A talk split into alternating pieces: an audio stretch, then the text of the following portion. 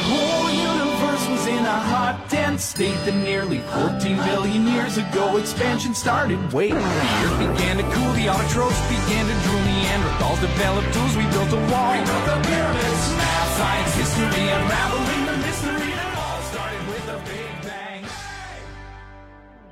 Hello，大家好，欢迎收听这一期的学霸学渣闯美国，我是学渣主持林飞。 啊，这一期的节目呢，我们来到了加州大学洛杉矶分校 UCLA 的校园里面，在他们图书馆的一个自习室录制这一期的节目。这一期节目呢，我们没有学霸主播，这是因为我身边已经做了一个学霸了。这一期我们节目的嘉宾呢，就是 UCLA 大学空间物理的 PhD Meta 同学，来给大家介绍一下空间物理的专业以及他自己正在做的一些研究方向。那首先呢，我们来请 Meta 同学跟大家打声招呼吧。嗨，大家好。其实我习惯大家叫我 Meta 了，我中文名叫赵聪，是 UCLA 现在空间物理学博士在读，已经第五年了，其实马上就要毕业的人。非常谢谢 Meta 来到我们的节目，不要紧张。谢谢你。对，呃，我跟 Meta 同学认识呢，是因为我有一次参加 UCLA 的一个 networking 的一个活动，然后认识了他，然后我当时就觉得他特别神奇，因为我身边我从来没有认识任何一个人是学空间物理这个专业的，就是这个专业真的非常特别的稀有，是不是？是因为这个专业特别冷门，比如说在国内啊，开这个专业的本科其实也就只有四五所，当然现在也越来越多了。我当时申报志愿的时候。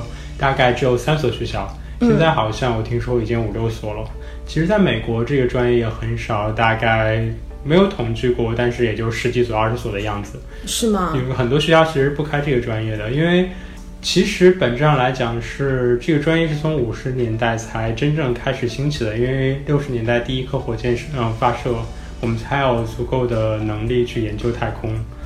那个时候，这个专业才可以慢慢的被大家重视到、认识到很重要，才开始逐渐的设立起来。你能给大家简单介绍一下空间物理这个专业主要是学什么的吗？我觉得很多人可能就没有太大太多的概念。对，因为这个专业就真的是因为太冷了，所以可能很多人都不知道。其实我们主要就是研究，用怎么说呢？我们应该算地球科学的一个分支吧。因为地球科学，比如说往深层讲有。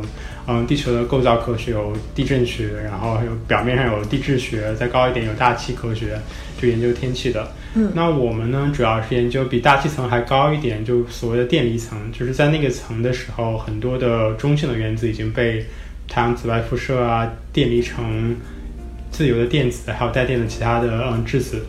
那之上还有很大的一部分空间叫做磁层，磁层就是比电离层更大，大概有十个地球半径那么大。然后里面主要是被地球的磁场控制，因为地球有很强的磁场。嗯，这一片区域就是因为在地球主要的那个呃控制的因素是地球的磁场，所以我们叫它磁层。然后再往大一点呢，因为太阳其实本身有磁场，那这个磁场跟地球的磁场又是不一样的。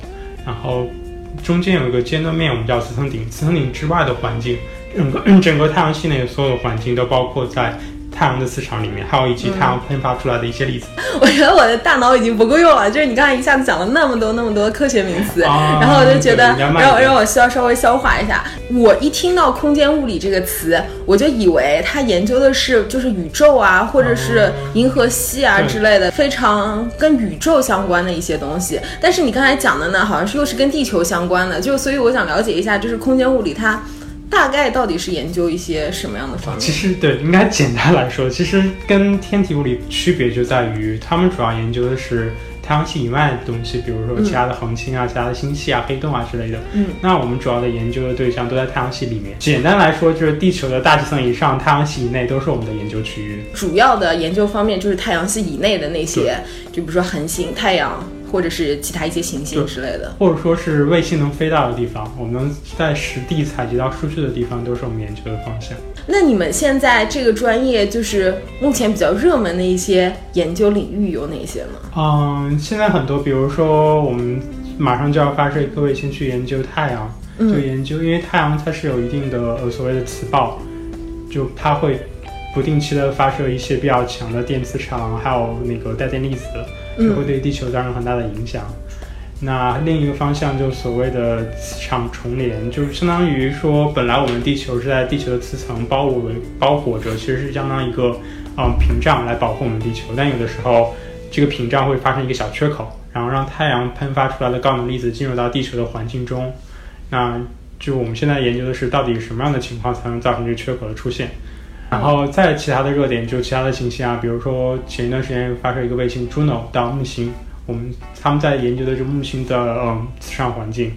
然后马上大家就要开始研究，有一颗新的卫星就要到火星，叫 InSight。但是 InSight 主要是地震学的东西，但是也会稍稍带一些磁场的研究。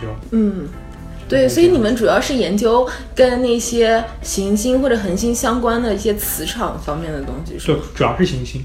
恒星就只有太阳，因为我们只能飞到太阳附近。对，而且我觉得你们的研究方式很酷哎，就是如果你们想要研究某一颗行星，你们必须要发射一颗卫星到那个行星附近，然后才能更好的了解那个行星的电磁场状况，是吗？对的。那你们的研究很贵，就是你们每次要研究一样东西，就必须要发射一颗卫星，而且研究周期应该也很长吧？超长的，就是每一个研究者在我们专业中，他大概一生如果能参与两到三个项目，已经是很多了。因为平均一个项目大概十年左右，就从最开始的筹划到你卫星的建造、发射，然后发射到那颗行星，地球当然会快一点，一天就到，嗯，就就立马就到了。对，然后其他行星可能，比如火星大概两个月。那如果冥王星的话，就可能十几年、二十年的样子。是吗？要十几年、二十几年才能够飞到冥王星？对，取决于你当时的火箭的推力，还有你的卫星所带的燃料。那就第一个飞到冥王，啊，第一个飞，我已经记不清，sorry，已经记不清，不是准确的。但是很久之前我们有那个旅行者号，它的目标是冲向太阳系边缘，它应该是六十年代发射的。嗯。然后现在大概我们是零八年的时候去，哦，对，一三年。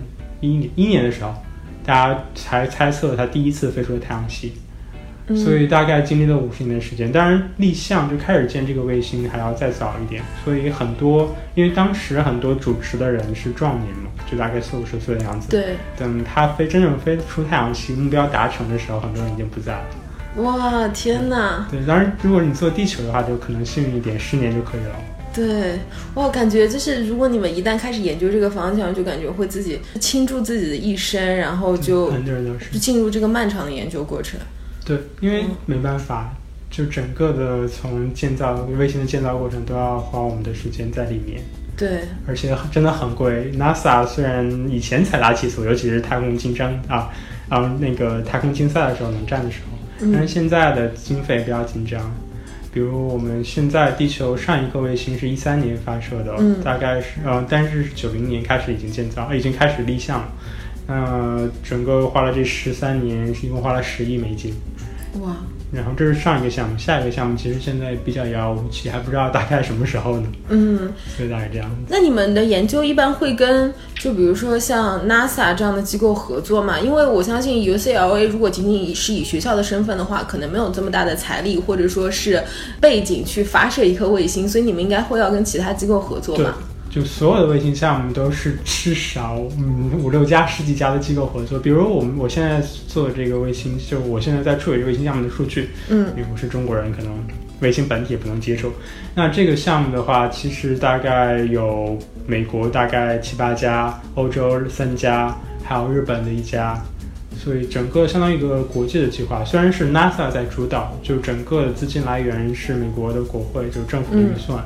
那 NASA 去做主导这个项目，然后底下他会把这个项目切割成不同的小块儿，就不同的仪器给不同的机构。嗯，会一般会跟政府背景的一些机构合作吧？那你们会跟那些民间的机构合作吗？因为就比如说像 Elon Musk 的那个 SpaceX，它应该也是有本身有能力，就是发射火箭来推，就是发射卫星到太空当中。你们会跟这些民间机构合作吗？会有一些小的合作，但是整个投入来说，资金投入来说，虽然民间企业其实有的时候资金是很雄。后，但他们在研究这方面投入可能还是没有政府那么多。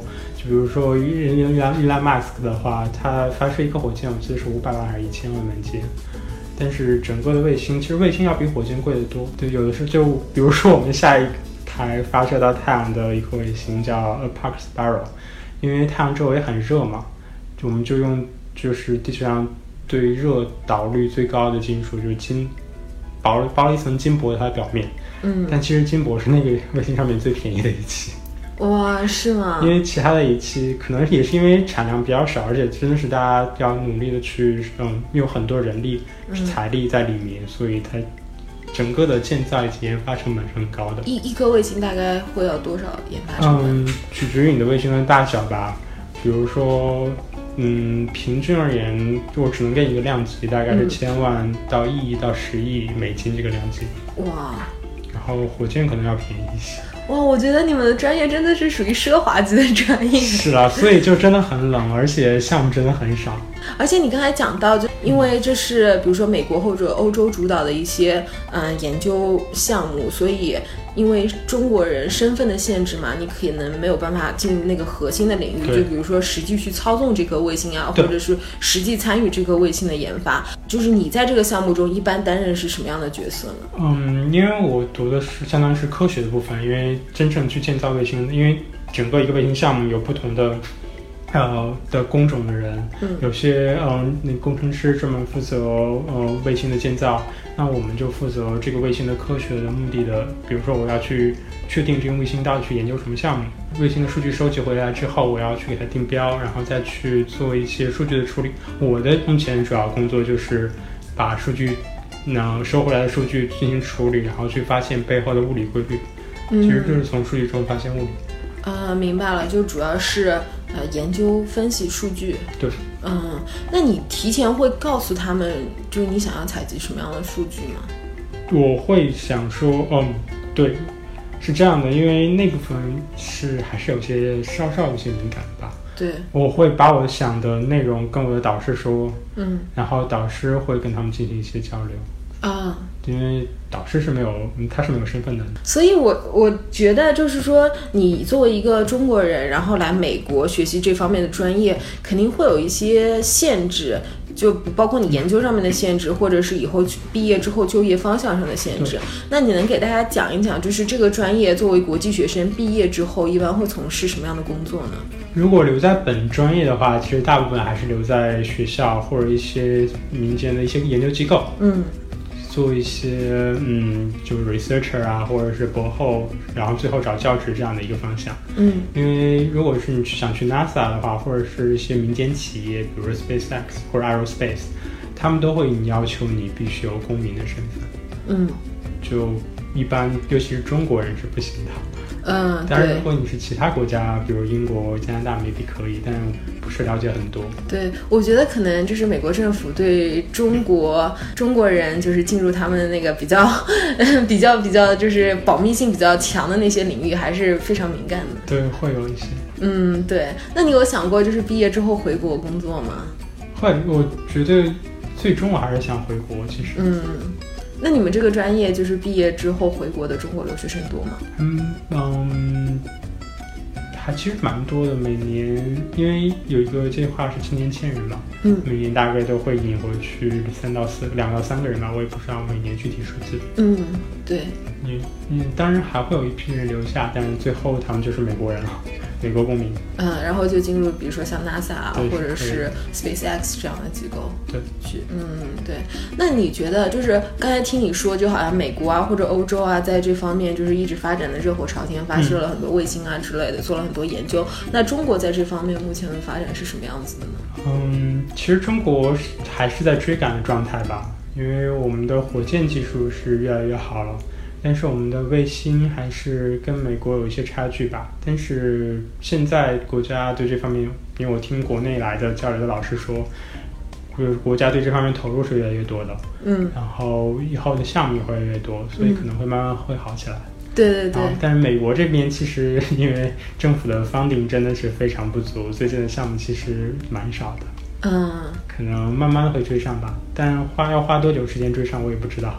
嗯，对。哎，我也希望中国在这方面的项目能够越来越多，然后研究也越来越超前，这样能使得就是在美国留学的很多中国人，然后回国之后呢，能有大有作为的空间嘛。对，真的现在回去回去的人越来越多了，因为大家觉得可能国内的希望，未来的希望还是比美国要大一些。说回到麦哈同学他自身，是我觉得你是一个天文爱好者，你对对天文有非常非常多的研究。就之前我们跟呃麦哈同学带领着我还有其他的一些小伙伴，然后我们去了洛杉矶附近的一个国家森林公园，叫 Joshua Tree National Park。然后在晚上十一点、十二点的时候，我们在辽阔的那个灌木丛中 仰望星空，看到了非常非常多非常漂亮的星星。然后，因为 Meta 它本身对那星空非常了解嘛，然后他就会指给我们看，说，哎，这是什么大熊星座、小熊星座，然后天天蝎座，就是各种各样的星座。所以我觉得，哎，跟一个天文专家一起出去看星星，真的是一个特别特别好的一个体验。就是我很好奇，为什么你作为一个对天文这么感兴趣的人，没有选择天文专业，而选择了空间物理这个专业呢？说实话，嗯，高考完申报志愿的时候，本来是想读天体物理的，但是高考考的差呀，发挥 失误了一下，没有没有，还是比较实力没有足够，然后就呃被调剂到了空间物理专业。但是进了这个，因为其实我报专业的时候是完全不了解这个这个专业的，嗯，因为这个真的太冷门了。但是我进了学校之后，才发现，哎，这个专业其实我更感兴趣一些。对，也算误打误撞进入了自己喜欢的专业。对的。嗯，那也很幸运。对，那你们这个专业一般都会以 PhD 作为结束吗？还是有些人会本科或者 Master 就嗯结束了？本科 Master 结束了，一般就是毕业要转行了，就很少会留下本专业，因为它本质上来说还是一个研究性的专业。所以不得到 PhD 的话，就现在来说很难继续做下去。嗯，他还是要有你有很强的那些知识的积累，或者是科研能力。对，嗯，就尤其是你要去做研究员，或者是要去做教授的话，还是会要求你有个博士学历。嗯，要求你有一定的做研究或者自己写论文的能力的。嗯，这方面都要求你去读一个 PhD 去培养一下。学霸学渣闯美国，海外游子的大本营。我们用最真实的声音，带你领略美国校园的精彩纷呈，揭秘北美职场的苦辣酸甜，洞悉美帝最前沿的资讯视角。不管你是学霸还是学渣，我们期待和你一起成长，一起寻梦，一起闯美国。我想替在听我们节目的听众问一下，如果有想要来美国申请空间物理这个专业的同学，他们本科必须是空间物理专业吗？还是可以其他专业转过来？其实是可以转过来的，甚至我认识一个朋友，他本科是读建筑系的。哦，从建筑系转行到空间物理，这个差距很大。但但是 nothing is impossible，但其实。它的跨度是很难的，可能还算比较个例吧。嗯，但更 general 的，比如说你本科是学嗯电子工程的、学物理的、学数学的，都是很有希望的。在你们申请你们这个专业的过程当中，你有什么建议给大家吗？需要注意些什么，或者哪些能力需要重点培养一下，比较有利于申请你们这个专业？嗯。数学或者物理方面的数学和物理的基础是当然很重要，尤其是物理中的电磁学，如果你嗯学的比较好的话，会有很大的帮助。那其次申请的时候，还是要能展现出这个专业的喜爱。嗯，因为这个专业就像我刚才说，真的有的时候会显得会有些枯燥，而且它的呃投入呃回报周期真的超长的，所以。嗯，而且专业里本来大部分学校都是教授，就是导师在亲自选学生，所以还是要你体现出你对对专业的热爱，才能大家觉得你可能以后留在专业的概率更大。嗯，这样才会招你进来。嗯，对。那你当时申请这个，嗯，就是 PhD 的时候，你跟多少？你申请了多少学校？然后你跟多少导师打过交道呢？我申的大概只有十几所吧，比较少，就相对而言算比较中等吧，也不能说太少。然后对十几所已经很多了，我觉得，尤其是对 PhD 来说。嗯，对，差不多。嗯。但我真真正最后联系的导师，可能大概有三四个吧。嗯。就真正有书信往来，然后他们又回了，当然我还要给大概五六个人发过，然后有一两个人是没有回过我的邮件，是不理我的。那他们会面试你吗？嗯，我现在的导师是没有面试我，但是有的学校呃面试了我一下。啊，他们一般都会问你些什么呢？是专业方面的知识，还是看看你是不是对这个感兴趣？嗯，可能看你的兴趣的概率的成分更大吧。专业知识也会问一小点，但是不太多。嗯，明白了。可能要看就是你感兴趣的方面跟他们的研究方向是不是契合。对对。嗯，对。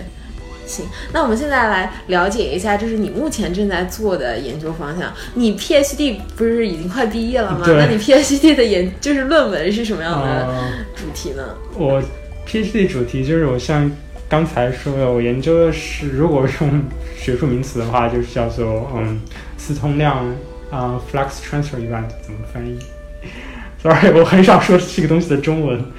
嗯，对，我相信大家在美国都会有这个困扰，就是因为一般学习工作都会用一些特有的英文名词，所以你很难把它翻译成中文。对，而且它是一个比较新的名词，其实七十年代才发明，而且就真的国内也很少有类似的翻译的书，也没有一个正统的翻译。嗯如果我自己翻译的话，应该就是磁通量传输事件。这嗯，好，就因为是大家用浅显的语言解释一下这到底是什么。浅显的语言就是你哦，就像我刚才说的，本来我们地球是有磁场的，对那太阳风本来也是有磁场的。这两个磁场本来像两个绝缘体一样，它们俩是互相没有任何的物质交换、能量交换的。嗯那有的时候会发生一种现象，刚才说的磁场重连，就磁场的整个位形发生变化，然后让太阳风中的能量以及它的物质会进入到地球的空间。那这个事件我们就叫磁通量扩啊、传输事件。那我研究就是这个事件发生了的嗯背景啊，它发生的机制啊，以及它对地球的影响。我可不可以理解，就是地球的磁场那那层东西出现了一个洞，然后就导致太阳磁场就是进入地球？嗯，如果不精确的理解，这样是其实是比较形象的，但是没有那么精确，但是无所谓了，其实。它会对地球产生什么样的影响呢？嗯，就太阳风中的粒子如果进入到地球的话，嗯就会嗯沿着地球的磁啊、因为地球的磁场是南北极的构造嘛，就会沿着地球的磁力线到达地球的南极和北极。那这些粒子就会与南极、北极的中性粒子发生碰撞，碰撞之后就会产生激光。而另一个反应就是另另一个嗯影响，就是因为地球上面因为是也是有电场，有很多的，比如说输电线，嗯输油管道，就很长的导体。那如果一旦地球上面的嗯磁场受太阳风的影响发生变化的话，嗯。基本的初中物理规律就是变化的磁场会产生电场，那这些在这些管道中就会产生一定的电流，啊，或者说是如果你拿一个导体切割磁感线会产生电流，嗯。那这样的话磁感线变化也相当于这样的嗯相对运动，那会导致这些超长的输电管道中的电流会有时候会嗯发生一系列的嗯破坏地球上的仪器的影响，就比如说八九年的时候，嗯魁北克就会发发生过一次很大的呃停电，就是因为当时有很大的磁暴影嗯响地球的磁场发生很剧烈的变化，造成它的那个呃变电器被烧坏了，所以大概好像停电了九个小时吧，整个省。嗯。所以是太阳风影响了地球磁场，然后地球磁场的变化就引发了电流的一电流的产生。对，然后因为地球上铺设了很多就输油管道啊，嗯各种就是金属制的那种管道，所以会引起电流在这些管道当中产生，继而可能会摧毁一些设备啊之类，或者引发一些事故。对，我很好奇，就是为什么地球会形成这个磁场？呃，是因为地球本身是一个带电体嘛，然后带电体又地球本身又会自转的，所以那个它会形成电流，然后电流继而产生磁场嘛。嗯，地球磁场可能呃，我们现在理论就是嗯、呃，磁发电呃，dynamo 理论就是呃，哈哈哈这要怎么翻译了？没关系，你可以说英文。啊、对，就是我们认为地球里面的呃内核中熔融的岩浆形成了一种 dynamo，那它的话就会通过磁扩散的方式把磁场给这个是一个什么样的？它是一个物质，它是一个什么样的物质呢？就就是其实是地球内部的岩浆，在高热高压状态下的一种岩浆，它的运动造成的，就可以简单这么理解吧。高热高压下的岩浆在在运动的过程中就会产生地球的磁场。为什么这些岩浆会形成地球磁场呢？是因为这些岩浆本身带电吗？呃，对，它们会有一定的电荷。嗯，然后就会造成了地球的磁场。对，嗯，那嗯，就是之前我在初中或者高中学物理的时候，然后老师提到说，地球的磁场其实会对地球有非常大的保护作用。对，对，你你能这个具体给大家介绍一下吗？哦，对，就是这样的。因为刚才我说过，太阳会喷发出一些带电的高速的运动的物质。嗯那如果没有磁场的话，这些物质就会直接碰撞到地球的大气层，然后就发生一定的嗯嗯，我们所谓的 charge exchange 或者动量的交换，嗯就就相当于把一些大气层被他们带走、被他们吹走一样的东西。然后，如果这个过程持续发生，因为它虽然产的速率是很慢的，但是地球的年龄是很大的，三十七亿年，毕竟。对，那长时间以往的话，大气层就会越来越稀薄。嗯现在有一个理论，就是为什么现在火星没有大气了，就是因为火星没有磁场。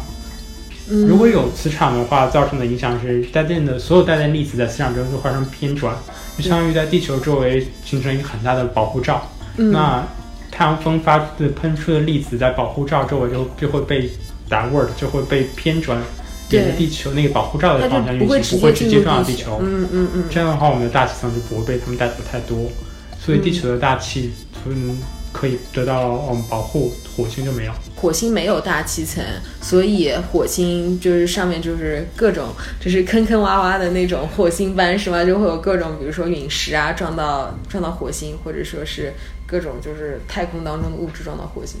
嗯，火星其实也是有大气层的，只是比较稀现在比较稀薄了，以前嗯据说是很稠密的。嗯，然后对火星上，嗯，因为其实每个行星都会被陨石砸到很多，地球上还是有一些陨石的痕迹的，比如美国亚利桑那州有很大的那个嗯陨石坑，对我有去看过，那个非常非常大，就是几十个足球场这么大。那个超大，对。对，但是大部分的地球上陨石坑是因为地球上有大气作用，地球上有地质变化，把它抹平了。嗯那像嗯火星上其实也是有地地壳运动的，所以相当于也抹平了一部分。嗯但是可能因为它大气比较嗯少了，它的风化作用会比较少，嗯而且它目前来说是没有液态水的，嗯，水的侵蚀也是没有的，所以它的保存会更多一些。那如果到月球，月球跟火星不同的是，月球连基本的呃地呃内部的地质的活动都是非常弱的，嗯不能说没有，还是有一点点。所以地球上呃火星错，月球上面的陨星坑嗯会被保存的很好。嗯，明白了。对，所以就是电磁层或者说是地球磁场，它虽然看不见摸不着，但其实对地球是起到一个非常大的一个保护作用。对的，对的。嗯，明白了。对，然后之前，嗯，我们上一次聊天的时候，你有给我们看，就是各种你去阿拉斯加看到极光的照片，就是非常非常漂亮。然后照片上有那种蓝色的或者绿色的极光，对对，绿色的极光就是非常非常美。那你刚才稍微提到了一下极光，但你能给大家具体解释一下，就是这种极光是怎么形成的吗？嗯，就是嗯，简单的可以理解，就是太阳喷出的这些带电的粒子，高速运动带电粒子，somehow 就进入了地球的南北两极大气层中。嗯那带电粒子就会激发，就与与那个大气层中的中性的氧原子发生碰撞，激发氧原子到更高的一个态，然后。啊，氧原子被电离了吗？是这样。对嗯那这个过程中，嗯，有时候有时候会电离，有的时候只是一个态的激发，当然它两个过程都会发生了。那主要的还是一个呃态的变化，那这个态的变化就会发射出一个光子，什么叫态的变化？哦，就是它从低的能量跃迁到高的能量。对，嗯就可以这么理解。嗯那这样的话就会激发出一个光子。那这个光子，呃，因为量子力学根据量子力学不同的呃元素或者说不同的原子核，嗯它能激它的激发态都是固定的几个量级。嗯那氧原子固定的某个激发量级就大概是五百三十纳米吧，记不太清了。那这个纳米，这个这个就是绿色的，这是主要的一个态的变化。当然还有其他的，比如五百三十纳米，你指的是波长吗？对波长，嗯，然后这个刚好是在可见光的光谱当中是属于绿色的波段，对所以看到是绿色。对的嗯那其他的，比如说氮的呃激发态，可能就会产生蓝色的光子，就蓝色波长就的波段的光子。嗯但嗯它的那个激发是比较难，就是激发的频率比较低。嗯所以只有在比较高层的大气中才会，就比较高的高度会有一点点的微弱的蓝色。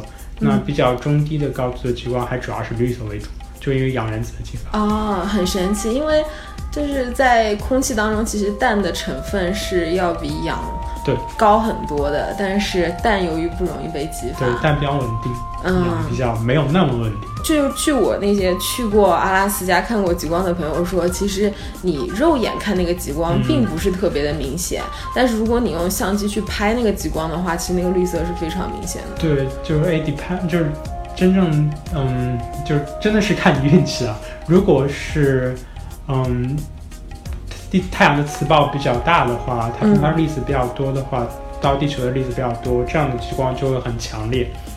那有很有可能你能看到美丽的颜色。嗯那但是它的概率是比较相对而言比较低的。嗯，如果平其实激光其实每天都有，平常的话，因为粒子没有那么多嘛，所以产生的光泽没有多，其实激光是很暗淡的。嗯然后人眼就因 由于人眼的限制，人眼看任何暗淡的东西都是没有颜色的，嗯所以你只能看到是像白雾一样的白茫茫的一片。但强烈的话，真的是可以看到颜色的，嗯如果运气好的话。就像相机里拍出来那种颜色嘛。对，嗯，因为如果平时的话，你只能用单反相机去做长时间的曝光，能拍出绿色。嗯特别强烈，就稍微中等强、中上等强烈的时候，你用手机就可以拍出很美的东西。哇然，后最强烈的时候，真的是肉眼看到绿色的。嗯，就是我想替呃在听我们节目的听众问一下，就是如果大家呃近期有想要去北极啊或者阿拉斯加看极光的计划的话，那最近有些什么样的时呃时间段比较适合去看极光呢？嗯，看极光的话，从一年来讲，其实还是每年九月到次年三月。如果去北极的话，因为极光是要在晚上才能看到的，白天太阳太太阳光太强了，所以是看不到极光。虽然它在那里，但是我对看不到。所以九月到三月是极夜。晚夜晚的时间比较长，极夜的话取决于你到到底有没有进入北极圈。真正的极夜就只有在九月二十三之后，在北极圈内。但是其实最近从概率上来讲，去看极光不是一个特别好的时间，是因为太阳的活动其实是有一个十一年的周期的。上一次的太阳活动的峰值，就极大值，大概是在二零一三年、一四年左右。嗯就意味着下次的极大值可能要到二零二三年、二四年、二五年这几年，哦，所以大概七八年后。但是所谓极大值、极小值，其实也是一个概率上面讲，就是极大值的时候，你能看到很强烈极光的概率会比较高。具体什么时候还是要取决于太阳什么时候喷发出一个很强大的磁暴。